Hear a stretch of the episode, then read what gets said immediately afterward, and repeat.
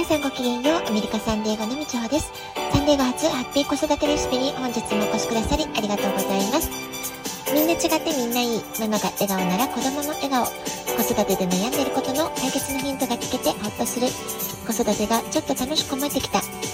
聞いてくださっているあなたが少しでもそんな気持ちになってくれたら嬉しいなと思いながら配信をしております。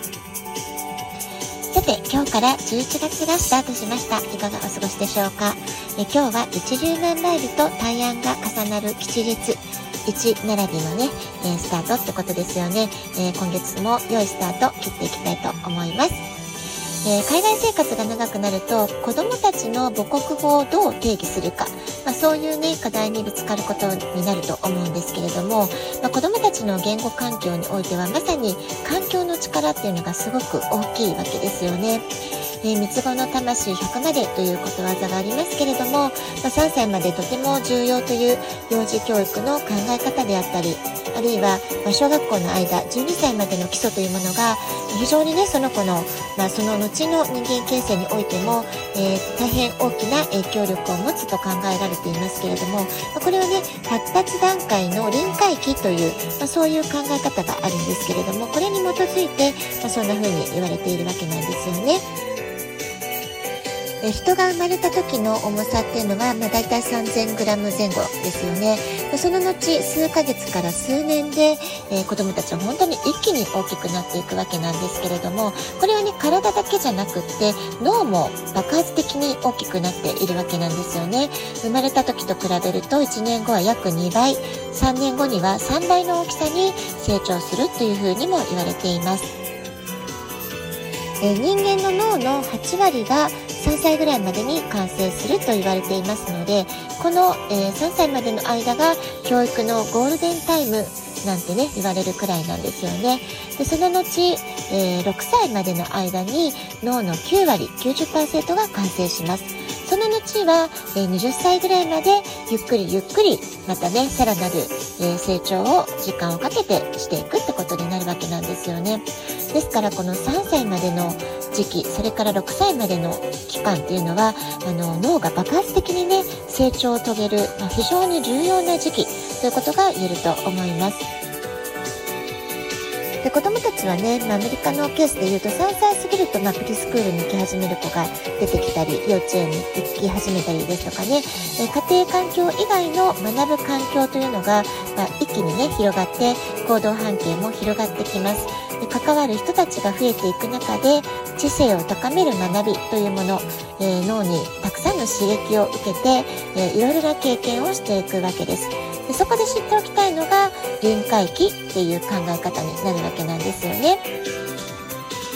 で臨界期っていうのは人間の脳には学習するのに最も適切な時期がありその時期を過ぎると学習効率が少しずつ低下していってしまうっていうそういう考え方なんです。子どもたちが最も感性豊かに全てのものをスポンジが何かね吸収するように水分を吸収するかのように、え貪欲に学んで吸収していく時期というのは実は赤ちゃんから幼児期ということが言えるわけなんですよね。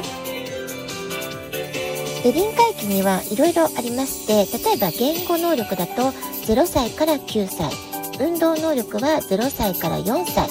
絶対音感は0歳から4歳。数学的な能力センスといったものは1歳から4歳というふうにね定義されていたりするわけです。で今日はね主に言葉の臨界期ということをちょっと意識しながらねお話ししていきたいんですけれどもというのもアメリカにね私ももう長く住んでますけれども、えー、アメリカに長く住んでると子供たちどんどんどんどん英語が強くなっていくわけですよね。まあ、そんな中でどうやったら日本語を残していけるでしょうっていうご相談も、えー、多くねお母様方からいただく相談の一つなんですけれども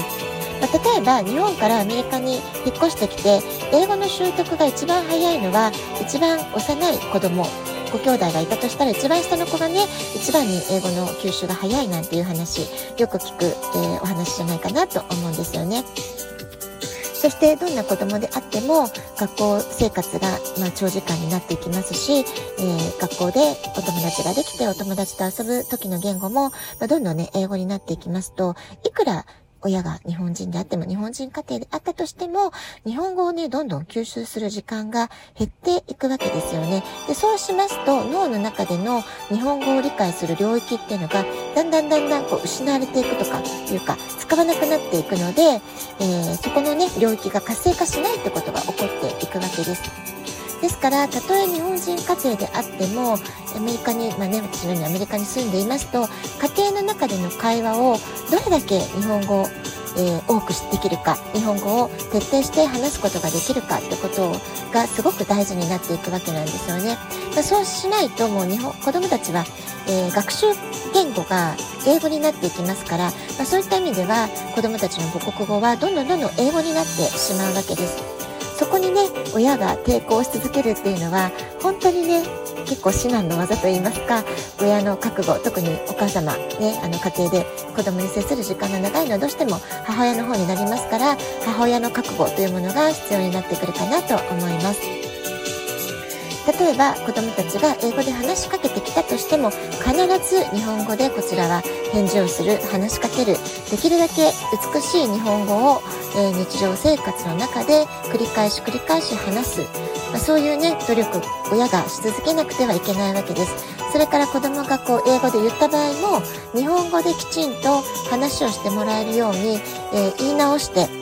日本語の表現にして言い直して必ずきちんと復唱してもらう、まあ、そういったことをねすごく面倒くさいことなんですけれどもそういったこう面倒くさいこと地道な努力っていうものを毎日毎日生活の中でしっかり繰り返していかないとあっという間に子どもたちの日本語は失われていってしまうってことがあるわけなんですよね。ですから私の周りのね、お母様たちも毎年長いお休みの時、夏休みなどにね、必ず日本へ一時帰国をして、えー、体験入学をさせるとか、日本での生活体験、学校体験を毎年毎年必ずさせるってことを決めてね、それを行動に移していらっしゃるご家庭もたくさん見てきましたけれども、こういったこともね、すごく大事な要素になってくると思います。まあ、日本語を残すといってもねご家庭の方針によって、まあ、漢字までねきっちりやらせるのかとか日本語の本がスラスラ読めるようにするのかあるいは会話だけでもいいからあのアクセントがねあまり英語アクセントのないナチュラルな日本語が話せるようにできるそういうレベルでいいのかとかね、まあ、いろいろゴールは様々だと思います。えー、例えばね、まあ、我が家もそうでしたけれども日本語補習校に通うことで日本の学校のカリキュラムに沿った学習はできるんです。でもね、まあ、これもね並大抵の努力ではなかなか続けられないわけですよね。現地校やスポーツ習い事などと両立するのは親子ともども大変な苦労が伴います。かといってね補習校に通わない選択をする場合は、えー、日本語学習を家庭の中でどこまで頑張れるかっていうことをね、えー、コミットメントしていかなきゃいけないわけですからどちらの選択をするにしても、えー、やはり家庭学習親の覚悟が問われるってことは言えるかと思います。特にご兄弟姉妹がいる場合はね上のお子さんの日本語をしっかり残してあげないと子どもたち同士の会話あっという間に英語になってしまいますからなぜ日本語を学ぶのかってことそれをね、えー、ご家庭の中でお互いに問い続けるというか、えー、そういうこう理由付けをしっかりしっかり確認しながら親子で頑張っていかないと日頃ねえー、生活の中で使う場面がない日本語をなぜ学習しなければならないのかっていう、まあ、子どもたちからの抵抗とか反発、えー、多かれ少なかれね出てきてしまうと思うんですよね。